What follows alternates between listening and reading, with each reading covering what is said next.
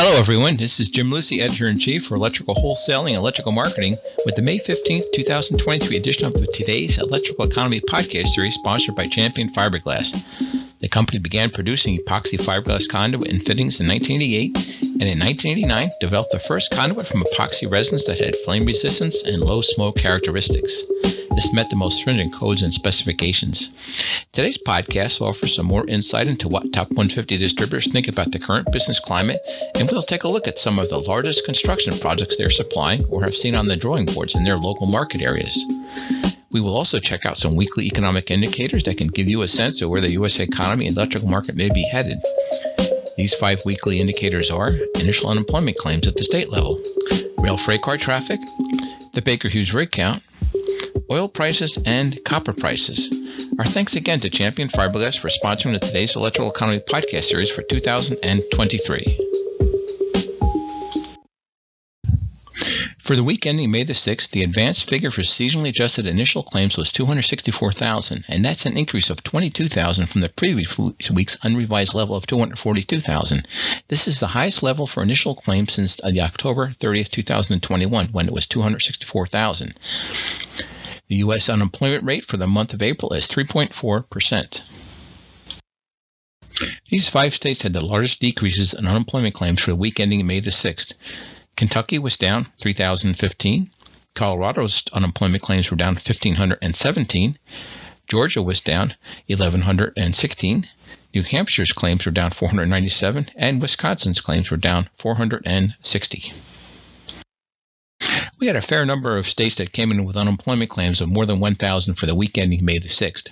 Massachusetts led the list with 6,375 more claims. California came in with 2,924 more claims. Missouri came in at 2,447. Texas was in there at 1,471. New York came in at 1,324. And then Ohio came in at 1,045. One of the more interesting leading economic indicators for the overall U.S. economy is freight rail traffic. It's a measure of the amount of raw materials and finished goods being shipped by rail. The best source for this data is the American Association of Railroads, or AAR. It publishes this data weekly at www.aar.org.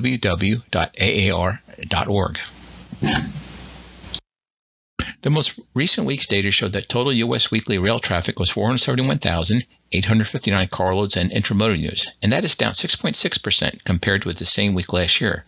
Total combined U.S. freight traffic for the first 18 weeks of 2023 was 8,370,864 carloads and intermodal units, and that is a decrease of 5.6% compared to last year.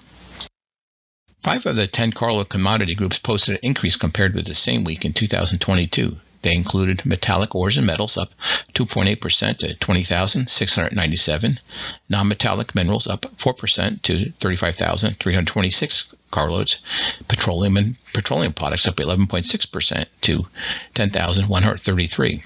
The commodity groups that posted decreases compared to the same week in 2022 included chemicals down 5.8%, intermodal units down 10.9%, and grain down 6% to 21,700. If you track the oil market, you're probably familiar with the Baker Hughes rig count, which tracks the oil and gas rigs that are operating. The data is available by state, by basin, and nationally at www.rigcount.bakerhughes.com. If you track the oil market, you're probably familiar with the Baker Hughes rig count, which tracks the oil and gas rigs that are operating. The data is available by state, by basin and nationally at www.rigcount.bakerhughes.com. The total rig count dropped by seven rigs in, in, the most recent data, which for Baker Hughes is a pretty significant drop because the data most often only changes by one or two rigs per week. The Permian Basin was responsible for much of this decline with a decrease of five rigs, and the Eagle Ford Basin in Texas lost three rigs. The current price of West Texas Intermediate crude oil, or WTI, as of May 15th is $70.41 per barrel. That's according to macrotrends.net. The average price of, uh, of WTI per barrel in 2023 is $76.36. Economists like to call copper pricing Dr. Copper because it's a leading economic indicator for future business activity since copper is used in so many industries. The construction industry is among the leading markets for copper because of its use in wiring cable and copper plumbing pipe. COMEX copper prices as of May the 15th are $3.78 per pound. They have been below $4 per pound for the month of May. The average price for the year is still sitting at above $4 per pound and is at $4.06 per pound.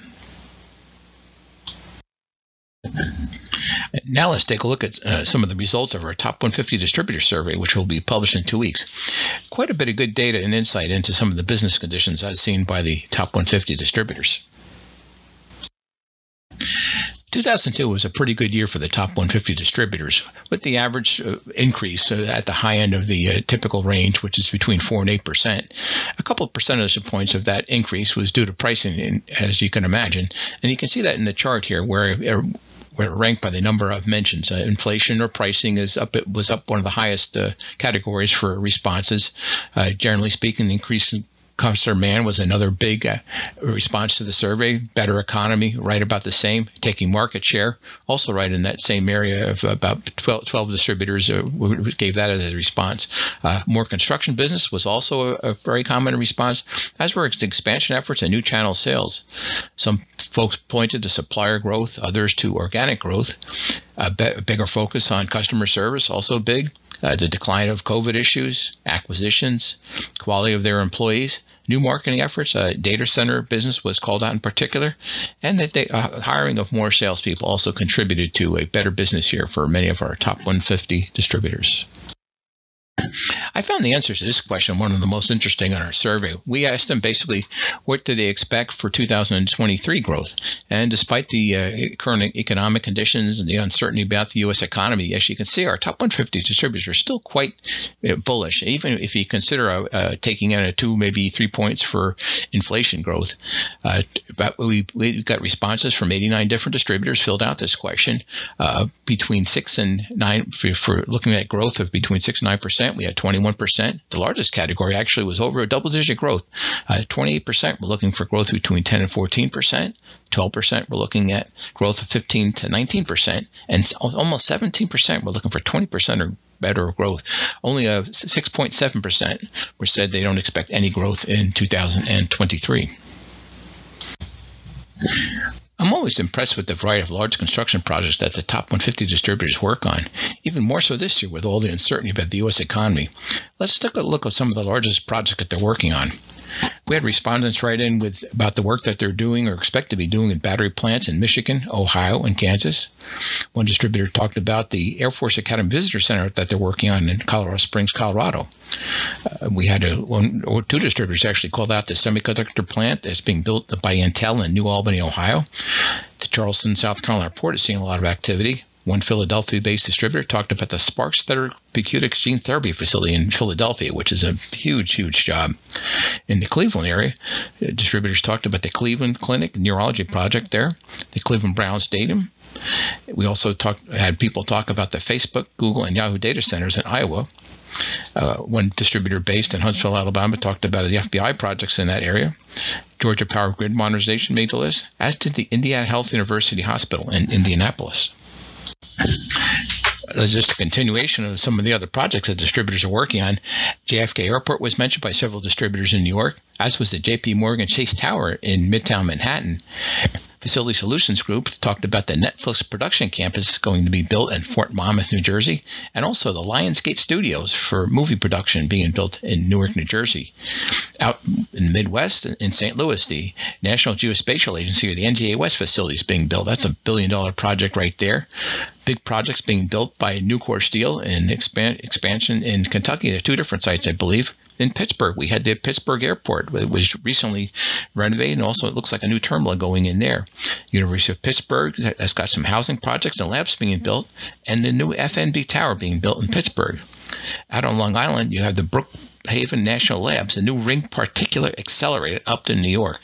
Uh, on the West Coast, LAX Airport in Los Angeles. And in Cincinnati, University of Cincinnati is seeing some classroom and office construction being built. Wraps up our podcast for today, and a special thanks to the folks from Champion Fiberglass for sponsoring the Today's Electrical Economy podcast series for 2023. Please contact me if there's any other type of economic data you would like us to cover in these podcasts. Our next presentation will be on June 12, 2023. And next week, I'll be at the Light Fair show in New York. And if any of you are heading for that, I hope to see you there. Look forward to chatting with you if I do. Until then, be happy, be healthy. Look forward to talking with you in several weeks.